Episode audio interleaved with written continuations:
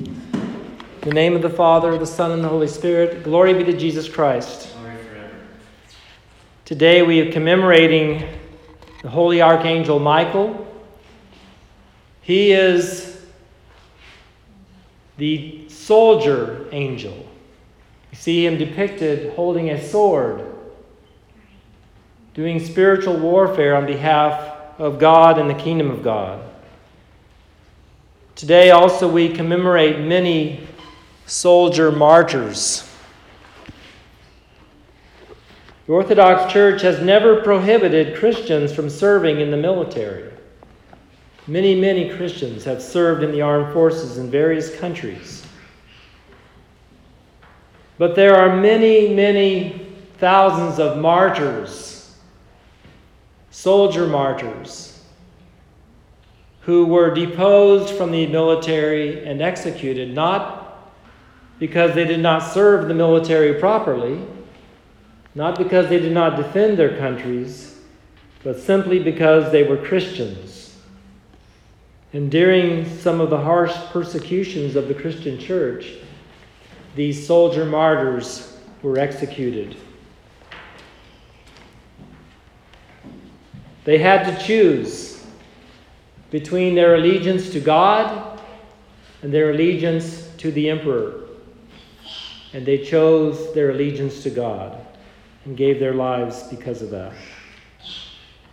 This is very relevant to the times that we are going through now because in our country, we see where the military of our country is going to be put in a position of defending the truth, defending our country, or giving in to those who are trying to tear it down.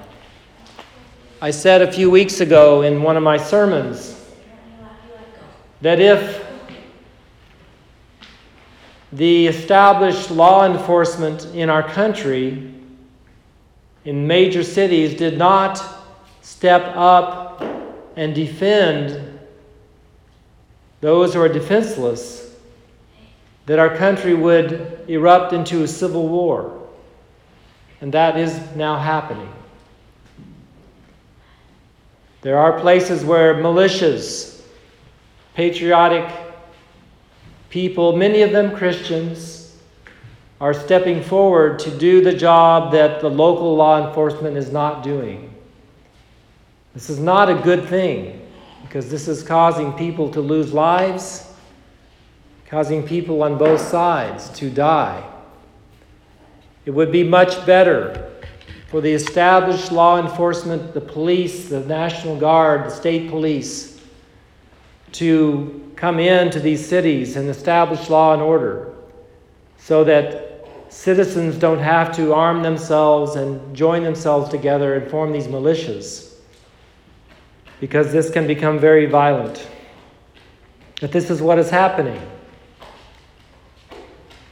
Also, we are looking at an election coming up in November that, for the first time in our history, will be contested and not resolved in the usual way. It is very likely that this election will be resolved only through the military, through the courts, through various extraordinary measures, rather than simply accepting the results of the election. Those on the Democratic side have already stated that they will not concede the election if they lose it, but will fight it through the courts and possibly even through the use of the military if they can win the military over to their side. And so we need to pray as Christians, we need to pray for all of the soldiers of our country because they will be in a place of, cho- of decision, a place of choosing who they're going to protect, who they're going to defend. We need to pray for the many Christians in our country who are arming themselves with weapons and who feel a patriotic duty and a duty to their country and to their community to protect themselves, protect their communities. We need to pray for peace and repentance for our country, that it would not resort to this type of violence to resolve the issues that we're facing. We need to pray to our God that He will establish justice and restore law and order to our country so that citizens don't feel like they need to take the law into their own hands.